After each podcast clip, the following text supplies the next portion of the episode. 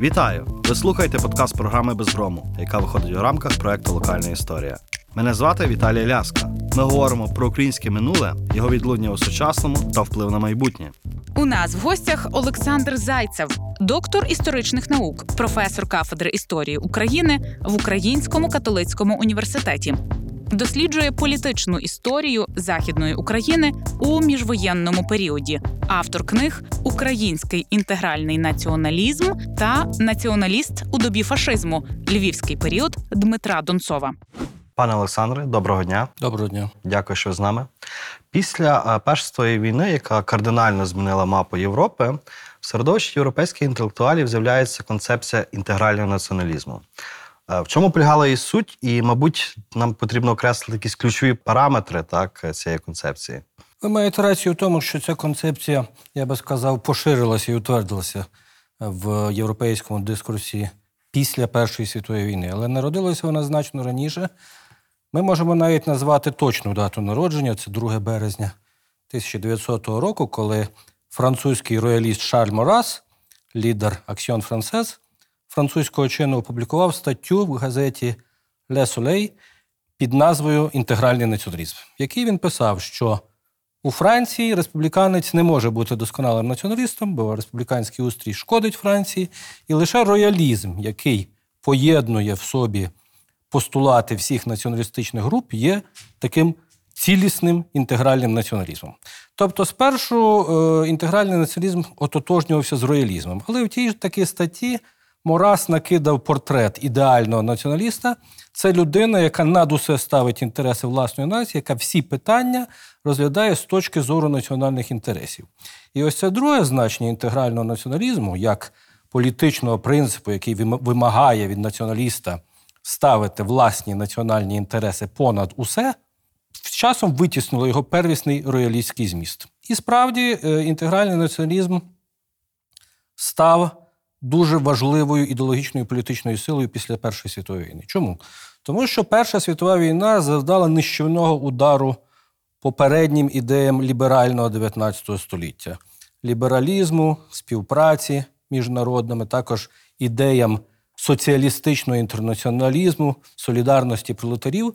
Війна показала, що переконала багатьох навіть колишніх соціалістів, що саме національні інтереси відіграють найважливішу роль, і коли доходить справа до війни, то національні інтереси є вагоміші, ніж пролетарський інтернаціоналізм і все інше. Ну і друге, е, післявоєнний устрій теоретично був побудований на принципі національності. І саме цей принцип самовизначення націй визнавали не лише Ленін і його прихильники, а й американський президент Вілсон, і, врешті-решт, Антанта теж прийняли цей принцип. Теоретично.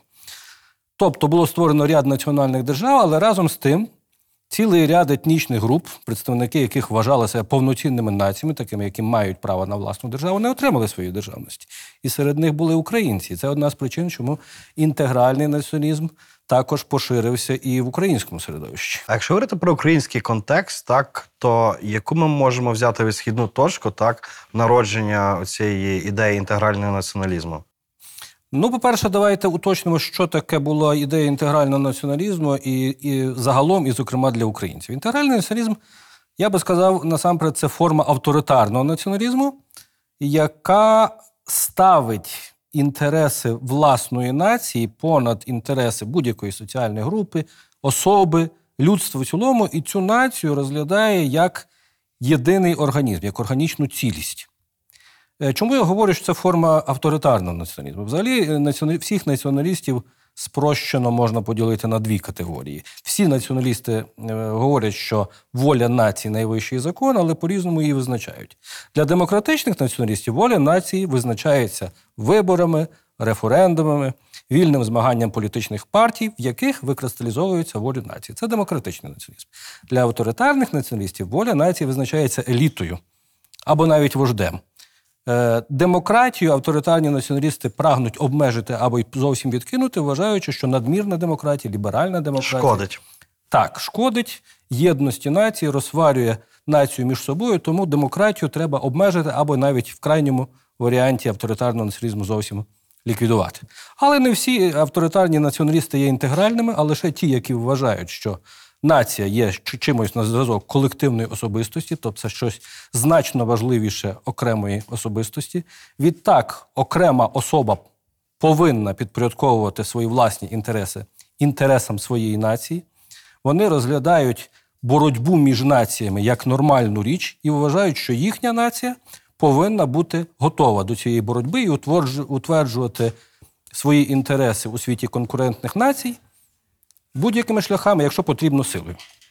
Якщо говорити про український варіант інтегрального націоналізму, то він мав специфіку в тому, що це був, зокрема, в 20-30-х роках, це був націоналізм бездержавної нації.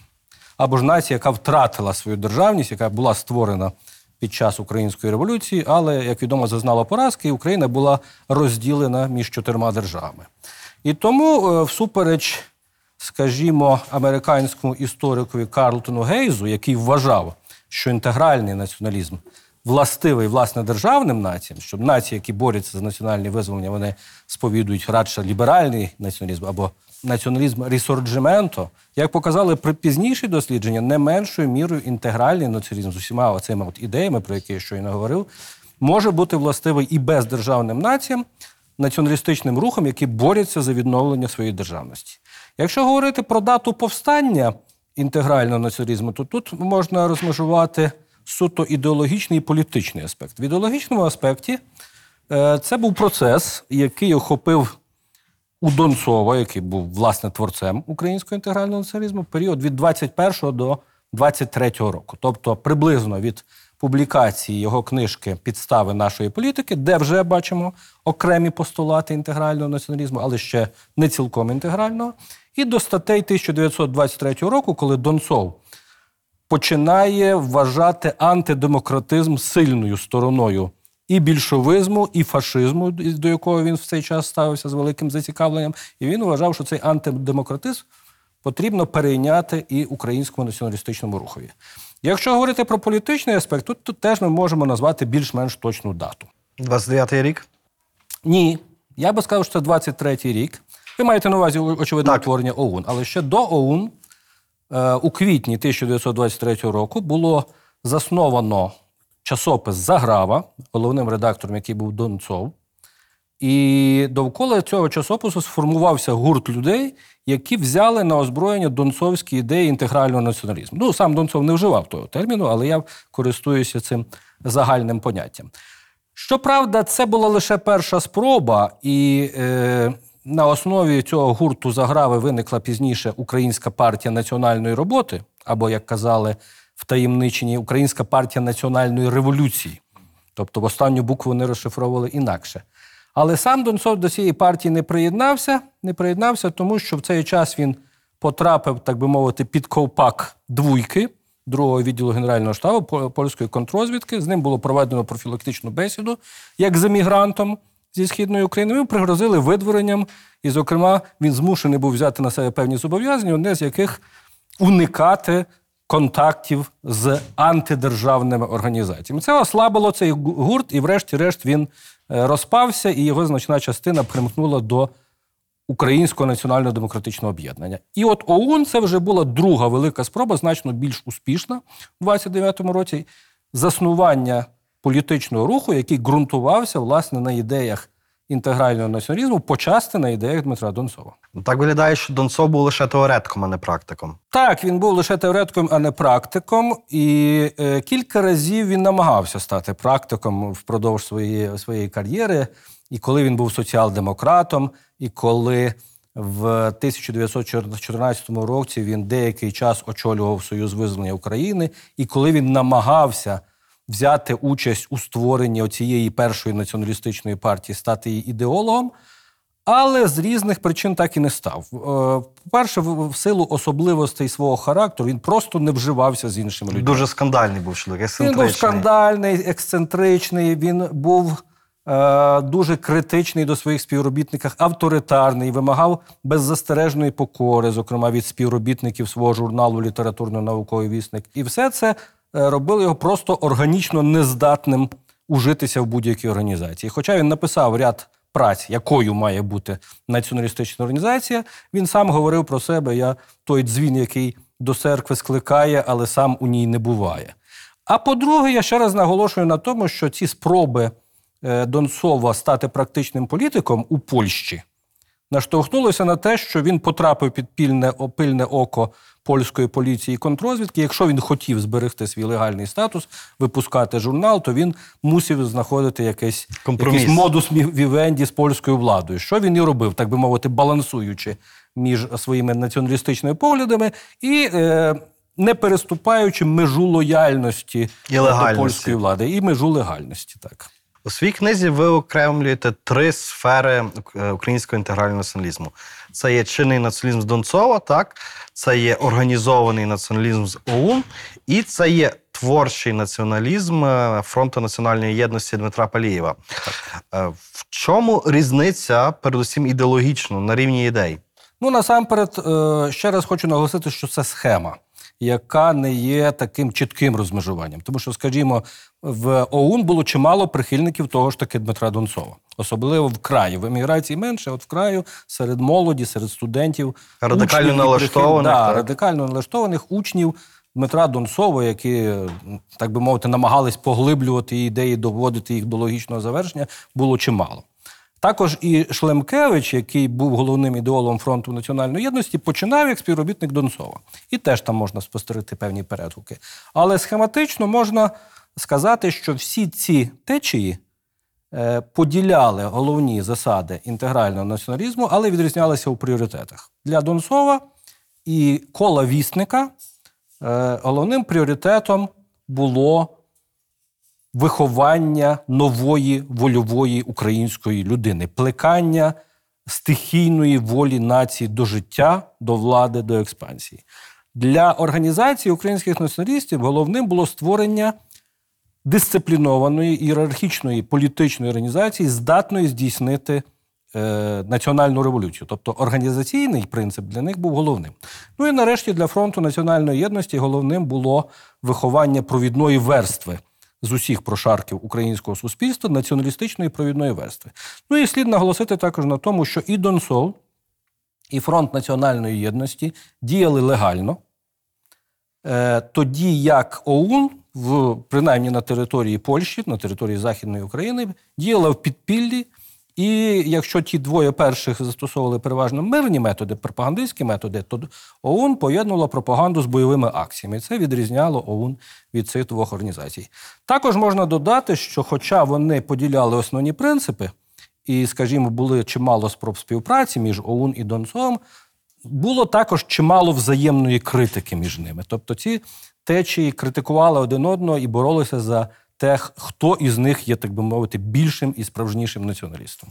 Якщо ми говоримо про ОУН, так найбільш такий організований, е, організовану структуру, то очевидно, що ми маємо дуже складну е, політичну ситуацію взагалі в Галичині. Так, ми маємо легальні українські партії, на кшталт е, ОНДО. Ми маємо дедалі сильніші комуністичні ідеї, Сільроб, а пізніше КПЗУ. От наскільки ОУН е, і, в принципі, напевно, що всі українські націоналісти того часу е, вони бачили цих внутрішніх ворогів, так і чи вважали їх ворогами, властиво саме в середовищі українського політикуму і соціуму.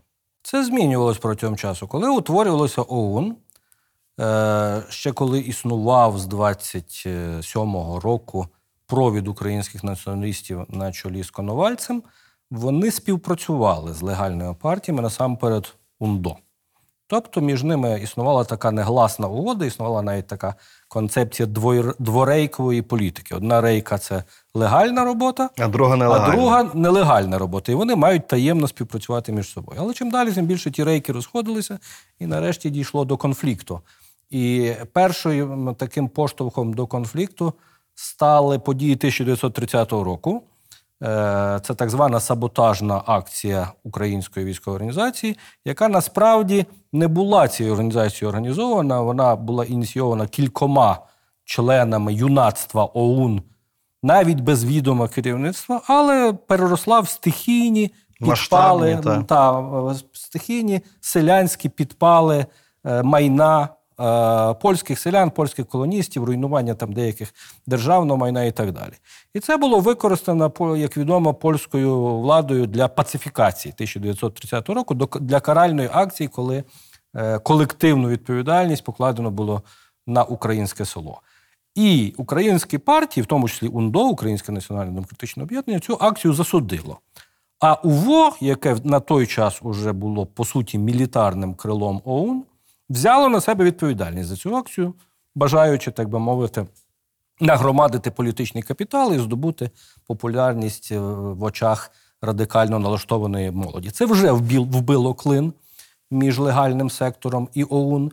А далі більше е, терористичні акти ОУН, особливо в той час, коли на чолі краєвої екзекутиви ОУН опинився Степан Бандера, це 33-34 рік, відштовхнуло українську громадськість, особливо коли в 34-му році було вбито спершу міністра е, внутрішніх справ Польщі е, Пірацького. Владислава Пірацького. Ну, але з цим ще українська громадськість Змирилася могла якось змиритися. Ніхто це не схвалював, але ну, міністр, Так польський сталося. міністр так сталося. Да. Але вбили е, шановану в українському громадянстві людину, директора української гімназії у Львові Івана Бабія, якого звинуватили в національній зраді на тій підставі, що він нібито виховував гімназійну молодь в лояльності до польської держави. І це викликало обурення, зокрема, з боку митрополита Андрея Шептицького, який в своєму спеціальному пастирському посланні гнівно засудив ОУН і назвав е, діяльність ОУН е, роботою, е, злочинною роботою, яку ведуть божевільні. Це був такий моральний удар по ОУН. І це була така точка неповернення, коли скажімо, УНДО розійшлося з ОУН, засудило діяльність ОУН з парламентської трибуни, і таким чином були порвані стосунки між легальним сектором і націоналістичним підпіллям. Таємні контакти й далі продовжились, але вже до співпраці не повернулися. І е, оцей легальний сектор він критикував ОУН з принципових позицій, що їхня робота є шкідлива, вона насправді шкодить, на їхню думку, українському суспільстві, вона лише провокує польські репресії, тоді як ОУН вважала представників легальних партій опортуністами, які йдуть на поводу так. угодовцями, які йдуть на поводу у польської влади, і у відповідь було висунуто концепція перманентної революції, що ми не повинні допустити, щоб українцям у чужій державі е, жилося добре.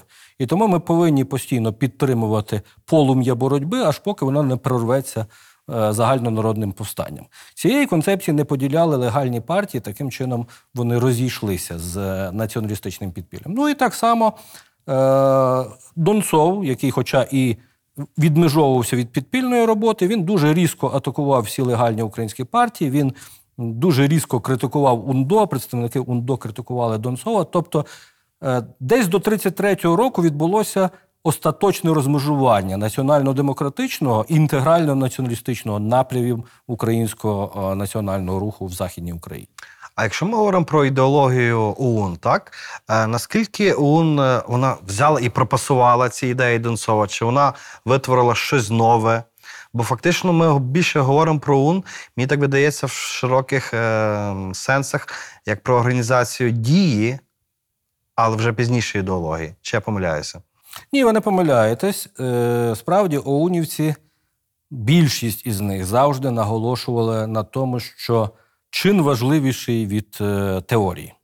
І деякі е, члени проводу ОУН, які вважали, що ідеологія важлива, навіть бідкалися з цього приводу, як, зокрема, Микола Стіборський, який е, Знаний теоретик, Так, тр- всередині 30-х років фактично став головним теоретиком і ідеологом ОУН. Він говорив, що коли заходить мова про ідеологію, там одні з нас починають скептично всміхатися, інші відчувають шлункові спазми, і таким чином не доб'єшся, щоб ми проводили ідеологічну роботу. А це, говорив е, Стіборський, важливо. Інший е, член ОУН Микола Селешко в листі до свого друга Михайла Колодзінського писав, що для мене оці всі ідеологічні дебати не мають жодного значення. Я знаю, чого я хочу. Я хочу незалежної держави і сильної української армії, щоб била ворогів. І цього мені досить. А як політики будуть заходити е, в своїх балачках занадто далеко, то треба їм вилити холодної води. е, відро на голову і поставити на місце. І так мислили, напевно, більшість членів ОУН. Вони були практиками, вони хотіли незалежної держави, вони хотіли е, сильної армії, А яка форма буде цієї держави, які філософські підстави націоналізму, це їх не обходило. Тим не менше, були е, серйозні теоретики Вігун, це Юліан Васіян, той таки Микола Стіборський, Володимир Мартинець надавав великого значення ідеології е, націоналізму. І вони провадили цю ідеологічну роботу. Дмитро Андрієвський. Вони вважали себе учнями Донцова, але вони наголошували на, тому, що Донцов провів лише перший етап ідеологічної Збурив, роботи. так. Збурив так, е, проголосив оцю стихійну потребу е, плекання національної волі, а ОУН вона повинна піти, піти далі, викристалізувати ідеологію, викристалізувати організаційну роботу. І таким чином для них Донцов був представником старшого покоління, якого вони повинні перевершити і подолати. Донцов з цим не погоджувався, ясна річ, і це теж було однією з причин його конфлікту з ОУН який доходив до того, що він писав так. Е, Постійно відкидав запрошення від ОУН взяти участь, скажімо, в журналі Розбудова нації, говорив, що його ділить від ОУН психологічна прірва і так далі. Тобто були серйозні розбіжності між Донцовим і ОУН, але їх не варто перебільшувати. Тому що, скажімо, після війни, уже заднім числом, той таки Володимир Мартинець намагався показати в своїх працях, що організований націоналізм ОУН і вольовий націоналізм Донцова не мають нічого спільного, що це різні речі. Але зовсім не так виглядало десь на межі 20-30-х років, коли ОУН справді вчилася у Донцова. І тут треба ще повести розрізнення. Ну, ОУН не була монолітною. І якщо представники ОУН в еміграції скептично ставилися до Донцова, навіть Коновалець його називав так званим ідеологом націоналізму. А такі діячі, як Онацький, той такий Мартинець, наприкінці 30-х років взагалі перейшли до дуже різкої критики Донцова. То в краї оунівці, от покоління Бандери, сам Степан Бандера, його соратники, вони вважали Донцова великим ідеологом націоналізму, вважали своїм е, учителем, натхненником, і серед, особливо серед студентства українського в краї, Донцов був надзвичайно популярний. А Якщо окреслювати ідеологію українського націоналізму, нехай того, що собі взяла ОУН, так е, наскільки він був спрямований в майбутнє, так не лише дію тепер і зараз, чи тут, а наскільки вони собі бачили оцю державу, Україну майбутнього, наскільки детально вони розуміли її політичний устрій, е, економіку, можливо, навіть. Е, Знову ж таки, по-різному. Були люди, які, для яких це було дуже важливо. І серед них був той такий Дмитро Андрієвський, і особливо Микола Стіборський, автор праці Націократія, де він спробував сформувати концепцію майбутнього державного і суспільного ладу України, який він називав Націократія. І хоча деякі дослідники умудряються добачити в цій демократії, націократії е, Стіборського якісь демократичні, навіть ліберальні принципи, насправді, якщо уважно прочитати цей текст, то це то відпадає всякі сумніви, що це був проект української тоталітарної держави. Оскільки йшлося про державу, якій панує одна ідеологія націоналізм, одна політична сила, і недаремно пізніше той такий Стіборський е, у першій статті свого проекту Конституції України, яку він написав восени, радше за все восени 1939 року, хоча точна дата невідома, написав, що Україна є авторитарна, тоталітарна, станово професійна держава. Тоталітарна держава. Тобто він е, брав на озброєння концепцію тоталітаризму, запозичену в італійських фашистів. Але треба розуміти, що в уявленнях ідеологів ОУН, не тільки Стіборська, а інші, поняття тоталітаризм мало позитивний зміст. Тобто держава, як і в уявленні, скажімо, Беніто Муссоліні, який теж говорив, що фашистська держава має бути тоталітарною державою. Тобто держава своїм всеохопним благотворним впливом веде за собою суспільство і таким чином об'єднує його І творить націю. творить націю, творить нове суспільство, творить нове життя. І саме держава своїм цим тотальним контролем забезпечує цілі е, фашистів, інтегральних націоналістів та інші. Так мислив і Стіборський, що тоталітарна місія націоналізму полягає в тому, щоб об'єднати націю, забезпечити їх духовну єдність і повести її вперед. Тим не менше, е, хоча е, той такий Стіборський е, наприкінці своєї націократії сам собі поставив питання: а чи не перетвориться ця на- націоналістична сила, цей націоналізм, захопивши, так би мовити, всю владу, всі посади в силу корумповану, яка е, почне працювати сама на себе. І сам відповідав, що ні, не перетвориться, бо виростаючи з глибин народу, будучи авангардом нації, вона нібито застрахована від такого розвитку. Але тут важливе питання національної еліти. Унівці яку бачили національну еліту? Хто до цієї еліти мав е, дійти? Ну, е, найбільшим теоретиком національної еліти все ж таки був е, той таки Донцов. Він, е, власне, говорив, що носієм національної волі і національної ідеї є не народ в цілому, а лише ініціативна меншість, національна еліта. А наприкінці 30-х років, і особливо вже роки Другої світової війни, ці ідеї Донцова е, розвинулись в ідею кастократії. Він говорив, що народом повинна правити каста лучших людей. І він особливо наголошував на слові каста, що ця правляча еліта формується не шляхом виборів, а шляхом добору. Еліта має добирати сама себе і вести за собою народ. Це був відверто антидемократичний принцип, і Дунцов е, саме наголошував на його антидемократизмі. Він говорив, що я вживаю слово каста для того, щоб підкреслити антидемократичний характер цієї еліти. Дещо інакше дивилися на е, еліту ОУН. Тут були різні точки зору. Знову ж таки, були в середовищі ОУН полки прихильники Донцова, які повністю приймали оці його елітаристські концепції. А були критики, як, наприклад, Євген Онацький, відомий український журналіст, представник ОУН у Римі, який гостро критикував оці елітаристські концепції Донцова, говорив, що на відміну від Донцова, ОУН все ж таки повинна бути організацією, яка постійно радиться з народом, яка висловлює волю народу. І він навіть прагнув, щоб ОУН виступила з розгорнутою критикою Донцова. Але Євген Коновалець, який не хотів, так би мовити, оцієї внутрішньої війни в націоналістичному середовищі, постійно стримував і Онацького, і Мартинця у цій критиці. Ну і деякі дослідники, як, наприклад, автор, е, як я вважаю, найкращої праці про е, український інтегральний націоналізм в цілому, це Мирослав Шкандрій, автор книжки Ukrainian Nationalism. Вони, в принципі, е, приймають на віру оце розрізнення, і вони наголошують відмінність між е, ОУН, яка нібито була такою організацією, що прагнула якоїсь форми народовладдя, від, елі- від крайнього елітариста Донцова. Ну, але якщо порівняти, е, до чого вела концепція націократії Стіборського, і до чого вели, вела концепція кастократії Донцова, то, на мій погляд, різниця не принципова. Обидві концепції були тоталітарні, тільки Йшли в одному напрямку. Ішли більш-менш в одному напряму, тільки набирали різної форми теоретично.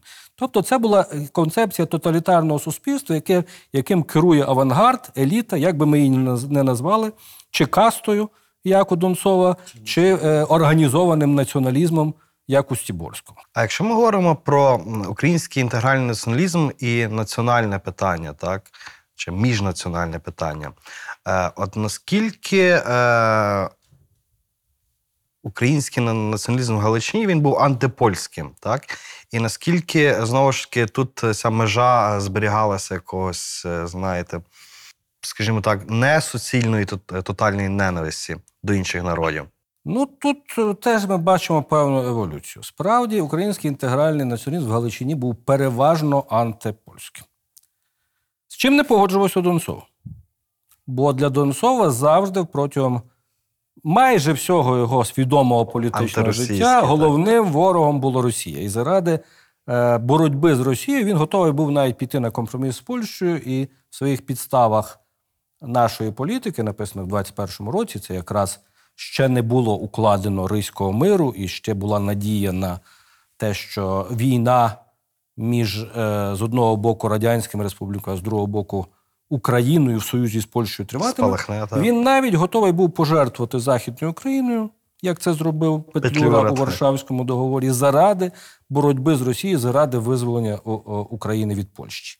Галичани дивилися інакше. Для них безпосереднім противником була Польща, яка захопила їхні землі. І для них психологічно, навіть якщо вони десь визнавали рацію Донцова, що от Москва це ворог, психологічно поляк був головним ворогом.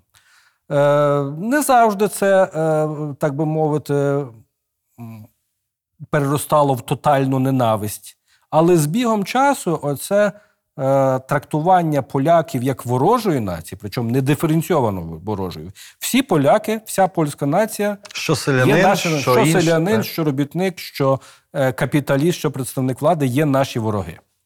І той таки Володимир Мартинець, коли один з авторів, який писав до розбудови нації, попробував провести тезу, що нашими ворогами є е, не народи, а правлячі еліти, уряди. А, з, а народи можуть бути такими самими пригноблими, і ми з ними можемо навіть проповідувати якусь солідарність. Гостро його критикував. І він говорив, що ми якраз на відміну від соціалістів проповідуємо тезу, що нашими ворогами є не тільки правлячі еліти, а народи в цілому. І цими ворожими націями для ОУН, скажімо, була польська. Ну, всі, фактично всі нації, які поділили між собою Україну за винятком Чехословаччини. Для, Ну, там якої- демократичніше було. так, все. ставилося примирливо, тому що чехословацький уряд, по-перше, він був демократичнішим і не е, провадив політику національної дискримінації щодо закарпатських русинів чи українців. Там Табори тоді- для інтернованих, де врешті так, і там, власне, старшин. е, досить непогані умови уряд е, Чехословацький створив для інтернованих вояків українських армій, дозволив їм створити свою інституцію, господарську академію в Подебрадах, інші інституції. І до 34-го року там безперешкодно легально виходив орган ОУН розбудова нації, тобто до Чехословаччини ставилось більш-менш позитивно. А от інші три окупанти це Радянський Союз, Польща і Румунія, однозначно були ворогами, серед яких головне місце посідали значить, е, Росія у вигляді Радянського Союзу і Польща. Також зовнішнім ворогом були євреї. Не відразу. Спершу ОУН не мала визначеного ставлення до євреїв, і навіть в 30-му році той таки Стіборський опублікував таку дуже позитивну статтю, де закликав до співпраці між євреями і українцями, і говорив, що в майбутній українській державі євреї матимуть рівні права з українцями, будуть брати участь в будівництві цієї держави. Але е, особливо після 33-го року в ОУН утвердилися елементи антисемітизму на причому на такому майже програмному рівні. Це за німецьким прикладом пішло? Тут кілька причин. По-перше, ну так, е, по-перше, це все ж таки е, трагічні події в Радянському Союзі, от репресії, голодомор. І тут не без німецького впливу спрацював міф жидокомуни про відповідальність євреїв за злочини сталінської диктатури. І тут уже, е, бачите, з точки зору інтегрального націоналізму не мало значення, які конкретно євреї брали участь в е, радянських каральних органах, в більшовицькій партії, а які не брали. Тому що за принципом інтегрального націоналізму, який собі уявляє націю як колективну особистість, всі члени нації відповідальні за діяльність. І одного, тому це переносили і на польських євреїв, на німецьких євреїв, і на єврейство в цілому. У Донцова це було ще раніше. Він е, перейшов на такі виразно антисемітські позиції в 26-му році. Чому 26-й рік? Це процес Шварцбарда, убивці Симона Петлюри. Шварцбард був євреєм, і він був виправданий судом. Причому е, єврейська преса в Галичині, зокрема, підтримувала Шварцбарда і засуджувала Петлюру. І це було для Донцова стимулом виступити проти єврейства. так. Він говорив, що хто після цього ще буде намагатися якісь там угоди укладати з євреями, той просто зрадник української нації. Ну і знову ж таки, особливо з 33-го року, оця антисемітська риторика в статтях Донцова дуже сильно поширюється. І тут ви маєте рацію, це вплив нацистської Німеччини. І тут важко сказати, де закінчувалося переконання, що справді євреї ворогами, внутрішнє переконання, е, продиктоване якимись там обставинами українсько-єврейського співжиття, а де починалась кон'юнктура. А кон'юнктурний момент мав значення, тому що якщо ті чи ті українські націоналісти хотіли, щоб нацистська Німеччина підтримала боротьбу України за незалежність, а знали, що антисемітизм є складовою або навіть ключовим елементом нацистської ідеології, то педалювання цієї антисемітської теми лише могло піти на користь.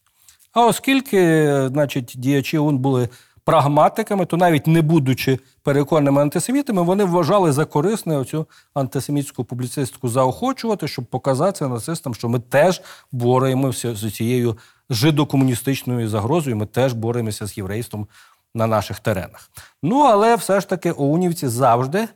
Навіть в 41-му році, коли ОУН-Б у своєму маніфесті написало, що євреї є опорою значить, комуністичної влади в Радянському Союзі, тому євреї є нашими ворогами, вони завжди наголошували, що на, нашим ворогом номер один є е, імперіалістична Москва, а євреї це, так би мовити, е, другорядний ворог.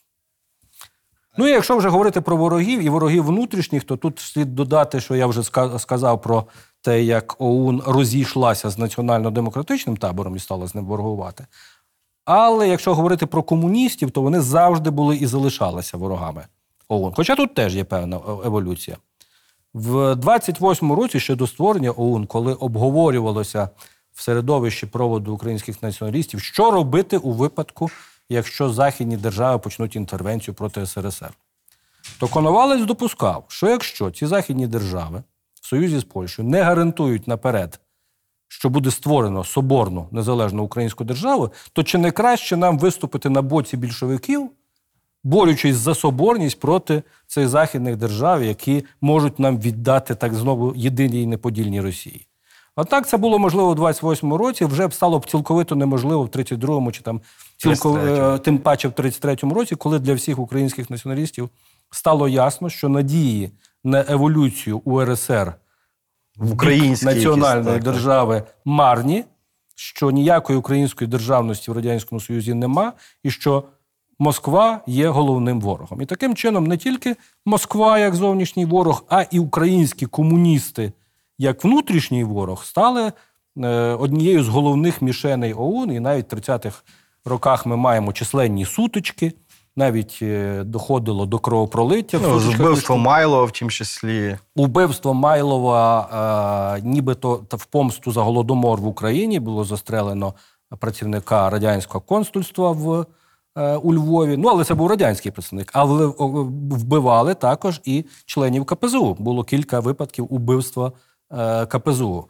Там е, якось порахував Олександр Мотель, що скільки було терористичних актів ОУН, і лише декілька з них були спрямовані проти польської влади, і нібито вбито один комуніст. Насправді більше комуністів було вбито.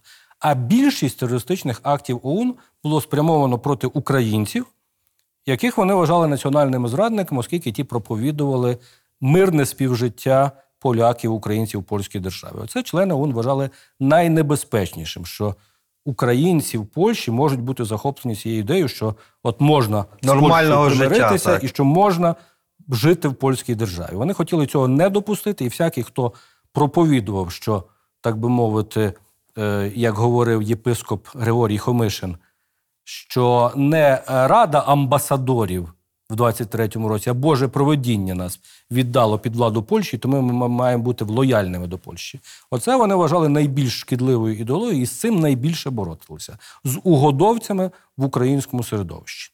Навіть з комуністами вони готові були десь там іти на якісь компроміси, оскільки комуністи теж боролися проти Польщі до пори до часу. Але тільки не з угодовцями, тільки не з тими, які проповідували, що в чужих державах можна жити і з цими державами не боротися. Які проповідували лояльність до Польщі, пізніше лояльність до радянської влади, не зважаючи на терор і репресії Сталінщини. Угодовство українське було може найбільшим внутрішнім ворогом для ОУН. І як в боротьбі з цим внутрішнім ворогом ОУН все ж таки мала підтримку в галицьку, якоїсь частини галицького суспільства.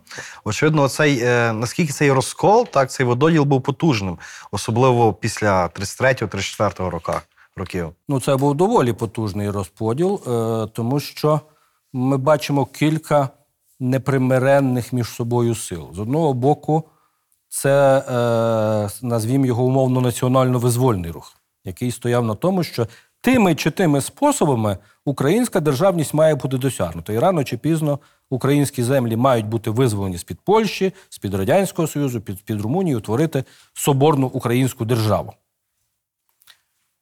І тут можна було знайти пл- платформу для компромісу навіть між легальними організаціями, хоча українці, е, оунівці їх вважали, що у них є угодовські тенденції, і між підпіллям. Були політичні сили, які вважали, що треба бути лояльними до польської влади. Це так звані хлібороби в Галичині на початку 20-х років.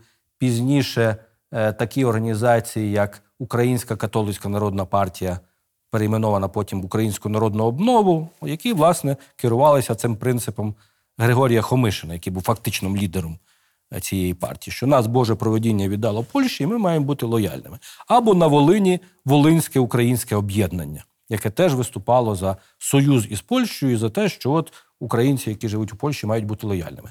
До цих е, ставилися непримиренно і ОУН, і легальні українські партії, але ті легальні українські партії, які зберігали ідеал соборної і незалежної української держави. І третя сила, е, яка теж непримиренно, так би мовити, була налаштована до двох перших, це комуністичний рух і його прихильники, які теж говорили про українську державу, але говорили, що єдина форма української держави, яка можлива і за яку треба боротися, це радянська українська держава, і що український народ уже здобув суверенну державу у складі Радянського Союзу. До цієї сили ставилися непримиренно і українське підпілля ОУН, і націонал-демократи, і е, українські соціалісти з соціалістично-радикальної партії, соціал-демократичної партії.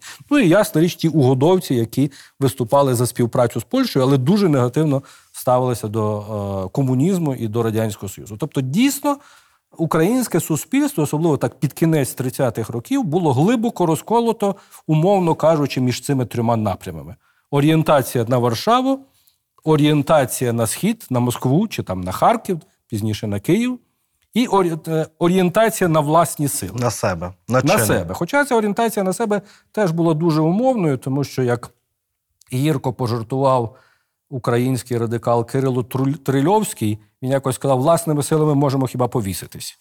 І хоча ті ж ОУНовці наголошували цю орієнтацію на власні сили, але вони розуміли, що без зовнішньої підтримки з такими потужними ворогами, як Радянський Союз і Польща, е, упоратися не вдасться. І тому вони постійно цієї зовнішньої підтримки шукали. І знайшли її врешті у нацистській Німеччині. як їм здавалося, знайшли цю підтримку, тому що, як показали події 41-го року, насправді нацистська Німеччина не збиралася допомагати українцям створити власну державу.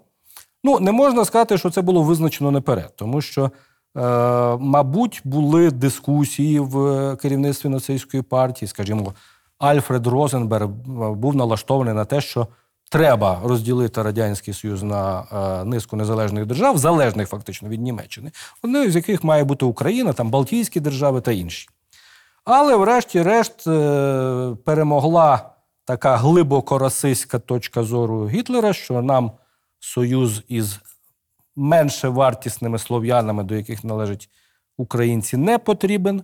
Нам потрібен життєвий простір на сході. І як показали події вже Другої світової війни, оці надії е, українських націоналістів, що нібито вони знайшли союзника у постаті нацистської Німеччини, вони виявилися марними, тому що нацистське керівництво ілюзорними. Так. Прийм... Та, ілюзорними, тому що нацистське керівництво, врешті-решт, прийняло для себе зовсім інші плани стосовно України, які не мали нічого спільного з ідеєю створення української незалежної держави.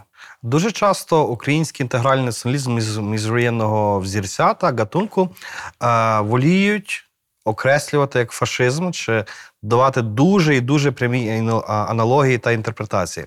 От наскільки оцей наш націоналізм, так, який був тут в Галичині український, ми можемо окреслити як фашистський? Ну, я не погоджуюся з цією точкою зору, хоча треба сказати, що це дуже потужний напрям сучасній, особливо західній історіографії. Справді, діячі ОУН вчилися у фашизму, особливо італійського, захоплювалися його е, прикладом, намагалися перейняти дещо з італійського фашизму. Ну, зокрема, е, ідею корпоративної держави, ідею тоталітаризму. В, організаційному плані це принцип вождизму і ієрархічної політичної організації. У політичному стилі культ героїзму, який теж значною мірою е, взорувався на аналогічний культ у фашистів. Меншою мірою запозичували в німецьких націонал-соціалістів. Тут перешкодою була расистська ідеологія націонал-соціалістів, яка була неприйнятна для ОУН, оскільки, якщо прийняти цю ідеологію, то треба було визнати, що ми Меншу вартість. менша вартісна, нижча раса. І тому, скажімо, коли ОУН нелегально е, переклала і поширювала в своїх рядах глави з книги Гітлера Моя боротьба під назвою Націонал-соціалістичний рух, то в передмові до е, цього видання підпільного тодішній голова краєвої екзекутиви ОУН вважав за потрібне наголосити, що расова ідея нацистів є настільки ж утопічна і хибна, як і, значить, класова ідеологія марксизму.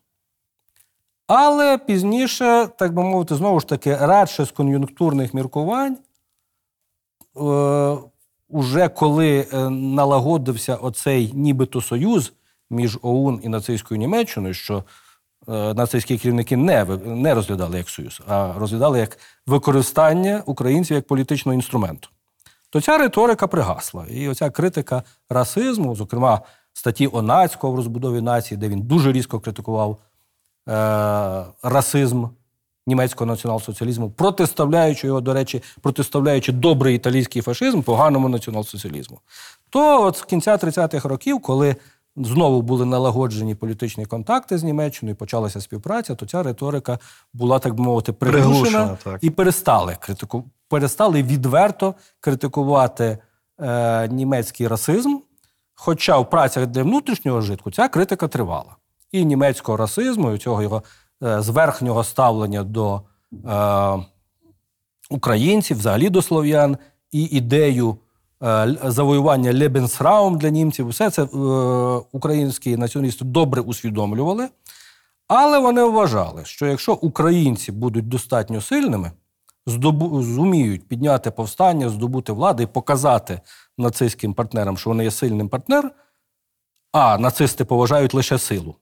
Ну тоді все буде в порядку, і цей союз з нацистською Німеччиною е, стане реальністю. Тобто, усвідомлюючи навіть загрозу націонал-соціалізму, е, члени ОУН просто не бачили іншої, іншого виходу.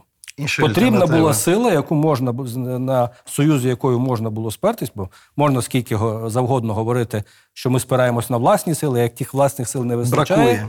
То потрібен союзник. Вони були прагматиками. І з прагматичних міркувань радше, ніж з ідеологічних, вони пішли на союз з нацистською Німеччиною. Тобто ставлення е, націоналістів до фашизму було доволі складне. Але при всьому цьому запозиченні окремих елементів, там перекладі і поширенні, коментуванні окремих розділів з е, Майнкамп Гітлера, перекладі доктрини фашизму Мусоліні і поширення його в українському середовищі, завжди українські націоналісти не забували наголошувати, що фашизм це націоналізм державної нації, який бореться за перебудову вже існуючої держави на певних принципах вождизму, ієрархії, тоталітаризму і так далі. Тоді як український націоналізм це націоналізм бездержавної нації, для якої головна мета це національне визволення і створення власної держави. І цим наголошували ідеологи ОУН. Український націоналізм принципово відрізняється від фашизму. І десь я поділяю цю точку зору, тому що справді е, ми можемо говорити про два головних різновиди інтегрального націоналізму, або як е, використовуючи такий термін ультранаціоналізм. Це ультранаціоналізм в державах-націях, який має свої цілі, свої методи діяльності, і інтегральний націоналізм, який сформувався в бездержавних націй, який має зовсім інші пріоритети, і, е, ніж фашисти. При цьому інтегральний націоналізм бездержавної нації може перерости у фашизм, але лише у випадку здобуття власної держави. Так сталося з хорватськими усташами в 41-му році, коли за підтримки нацистської Німеччини і фашистської Італії вони створили власну державу, так звану незалежну державу Хорватію, хоча фактично це була маріонеткова держава. Прийшли в ній до влади, і режим, який встановили усташі в Хорватії, це був типово фашистський режим. До цього часу усташі не мали виразної фашистської ідеології, в них були інші пріоритети. Здобуття держави. Здобуття держави. Так, це для них було головне. Тоді як е, суто фашистські елементи стали актуальними лише після, після. здобуття держави.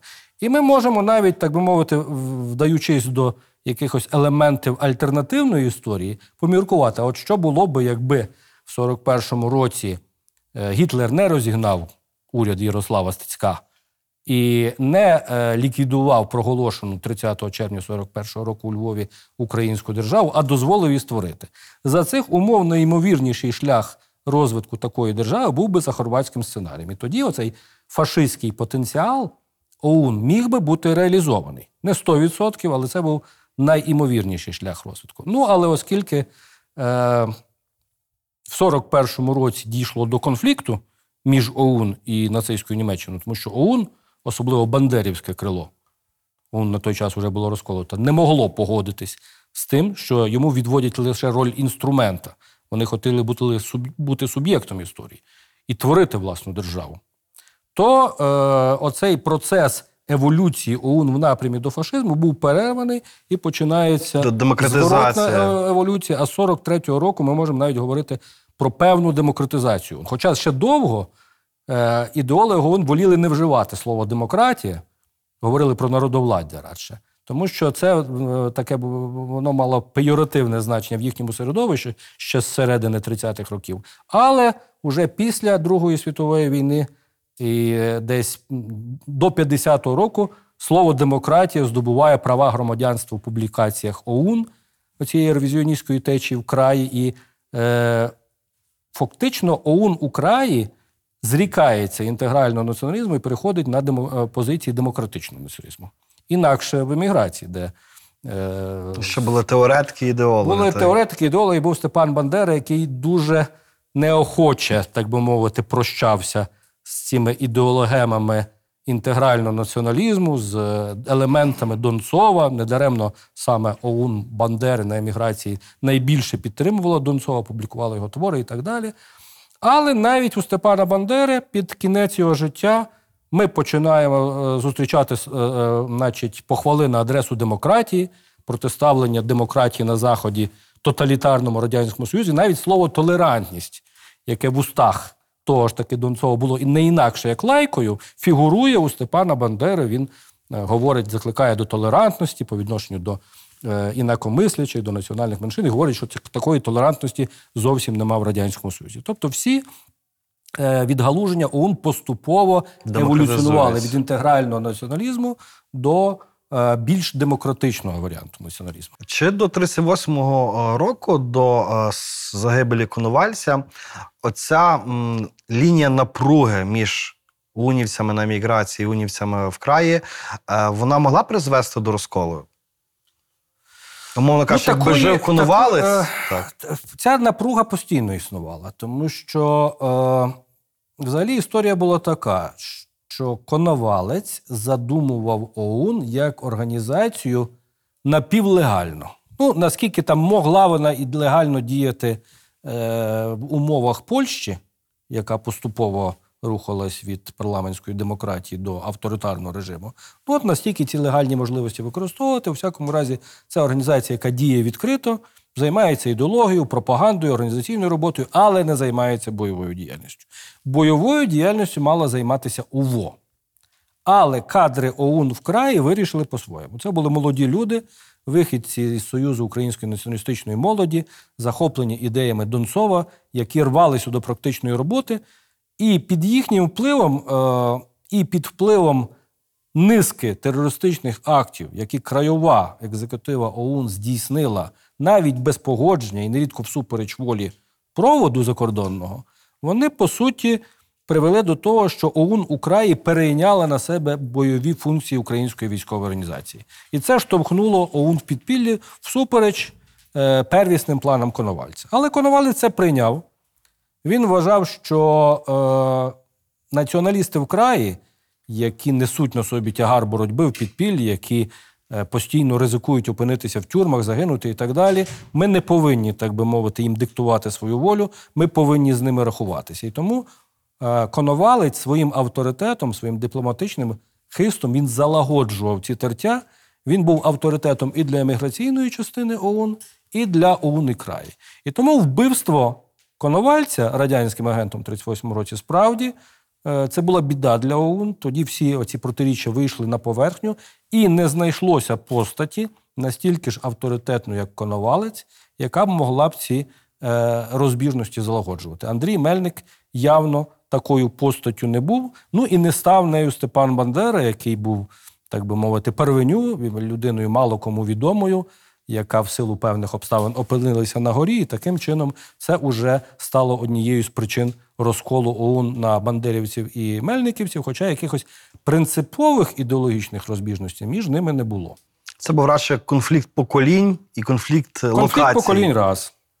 Е, Далі конфлікт еміграційного середовища з е, краєвим середовищем, яке діяло в підпіллі і зневажливо ставилося до емігрантів, які десь там в теплі в кав'ярнях розважають про ідеологію націоналізму.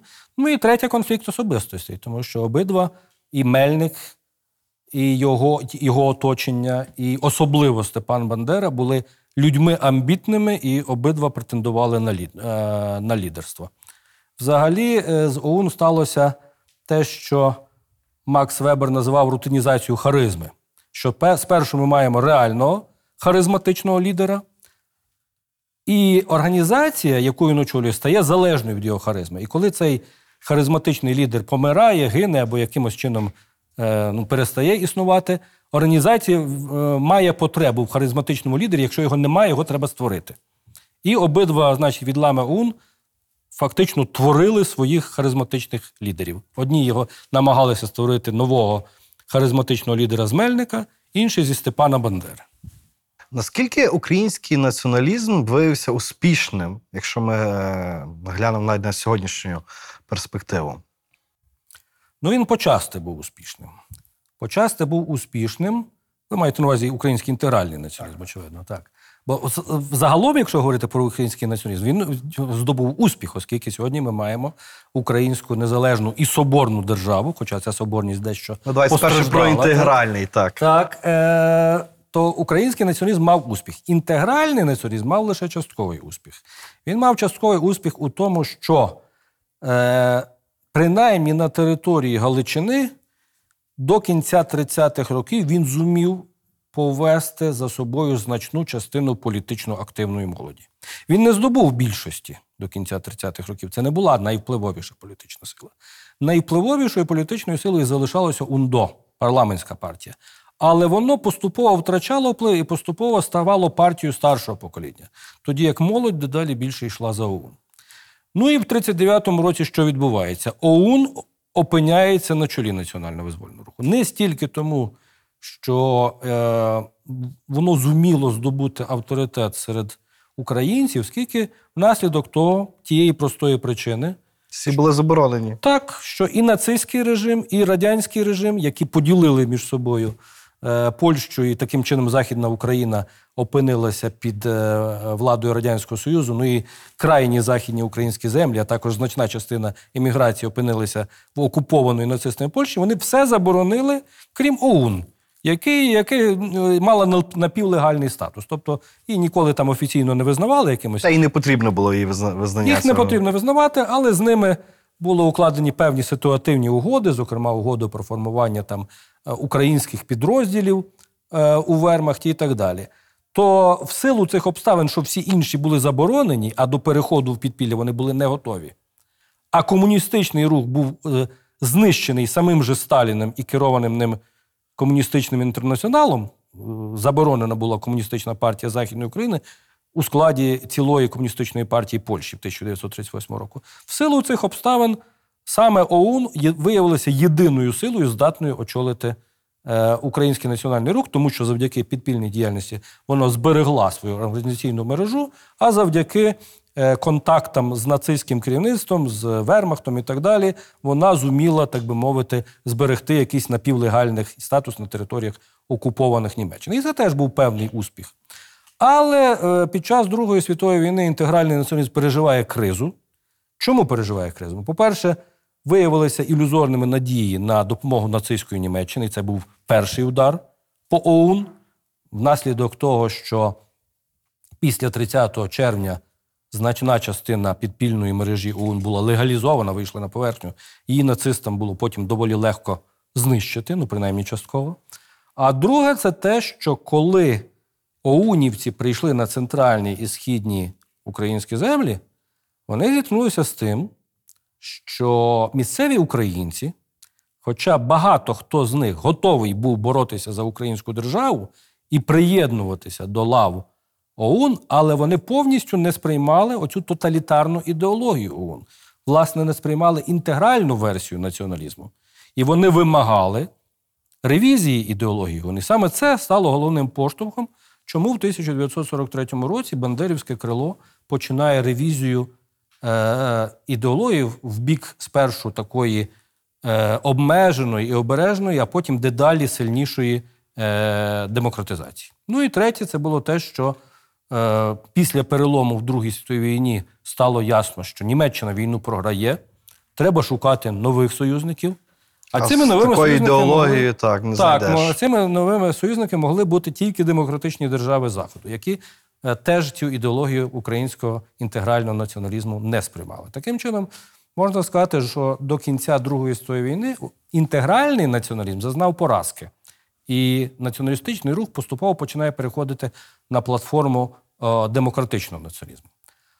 Ну і в еміграції він знову ж таки поступово занепадав, змушений був переймати, навіть якщо там якісь ідеологи не хотіли демократичні принципи, бо жили в демократичних державах.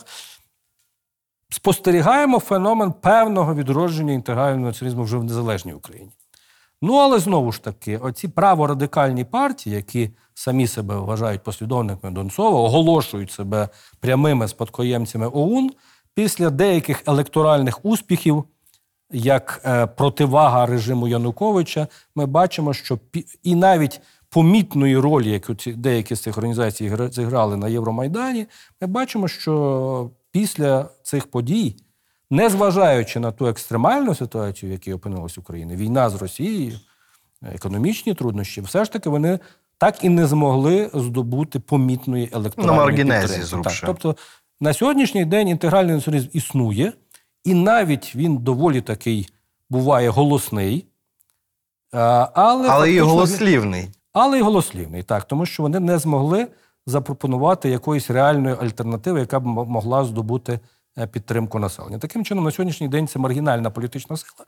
І тому, незважаючи на те, що я сказав, інтегральний націоналізм мав частковий успіх у певний період, генерально він зазнав поразки. Хоча ніхто не може прогнозувати, що буде в майбутньому. Тому що численні порівняльні дослідження показують, в яких умовах інтегральний націоналізм вкорінюється в суспільстві і має шанси на успіх. Це умови е, поразки, яка завдає удару по національній гідності нації, по національній ідентичності. Це умови глибокої кризи, якихось внутрішніх і зовнішніх конфліктів. От такій кризовій ситуації екстремістські політичні сили, а інтегральний націоналізм тяжів завжди до політичного екстремізму, здобу, можуть здобути шанс. І ми бачимо, що певні з цих передумов в Україні існують. Не лише в Не Україні, лише в Україні, вони існують в цілому ряді е, держав по всьому світу. в тім числі демократичних і, І демократичних. на яких ми взоруємося. Так. Так, і взагалі інтегральний націоналізм, як правило, е, приходить до влади після невдалого періоду ліберальної демократії. От коли ліберальна демократія себе скомп- компрометує, тоді маятник хитається в інший бік, і Браво. люди починають підтримувати авторитарних націоналістів. Таким чином, рано інтегральний націоналізм списувати з е, політичних рахунків і казати, що він, так би мовити, віджив своє, зазнав остаточної поразки. е, Невідомо, що буде в майбутньому. Пане Олександре, знаючи минуле, можемо дуже цікаво дивитися майбутнє. Дякуємо за дуже гарну предметну розмову. Дякую. Дякую вам. Пане Олександре, який історичний міф, на вашу думку, найбільше шкодить сучасній Україні? Міф про е, історичну спільність Росії і України.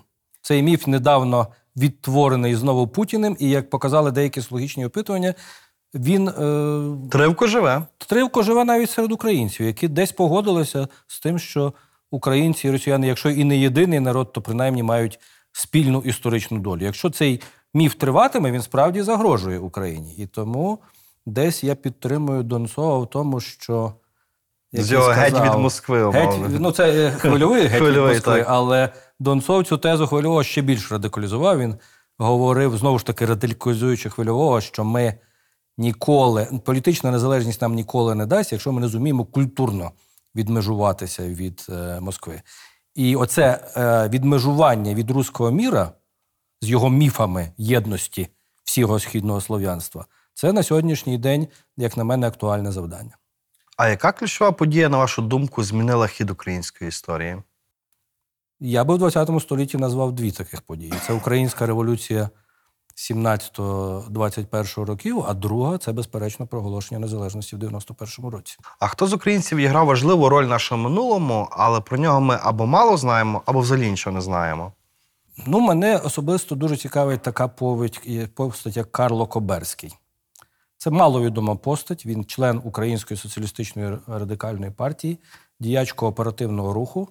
І, як на мій погляд, з усіх критиків українського інтегрального націоналізму, його критика, зокрема, вміщена в його книжці е, Націоналізм критика фраз, була найглибшою. Найглибшою і з філософської точки зору, і з точки зору практичної політики. Тому оця спадщина е, Коберського, на мій погляд, незаслужена е, забута, і це справді дуже маловідома постать, яка вимагає пильної уваги з точки зору дослідників інтелектуальної історії. Продовжіть, будь ласка, фразу Історія важлива, тому що Вона дозволяє передбачити можливі сценарії майбутнього розвитку і обрати оптимальну стратегію на майбутнє. за Володимиром Вониченком українську історію неможливо читати без брому. От наскільки оцей стереотип нації жертви визначає нас сьогодні, і чи може визначати нас у майбутньому? Ну, на жаль, значною мірою визначає. Цей стереотип нації жертви ми справді бачимо в нашому дискурсі. От е, що найбільше відзначають українці? Річниці голодомору, значить, якщо Програшних битв, поразок. програні битви, Берестечко, Крути. Тоді як українці чомусь не люблять е, святкувати своїх перемог. Тому, скажімо, жовтій водень і Корсунь значно менше уваги е, привертають, ніж е, теж таке Берестечко. І я думаю, в майбутньому цього комплексу жертви треба позбуватися. Це не значить, що треба стати на точку зору деяких інтегральних націоналістів таке е, свідоме плекання героїчної міфології. Треба мати тверезий погляд на історію. Але це плекання жер... е, віктивності, оцей культ жертви, це теж це зовсім не тверезий погляд на історію, це теж певне спотворення, яке просто нас ослаблює, так би мовити, примушує е, думати, що все пропало, значить, е, і цього треба позбуватися.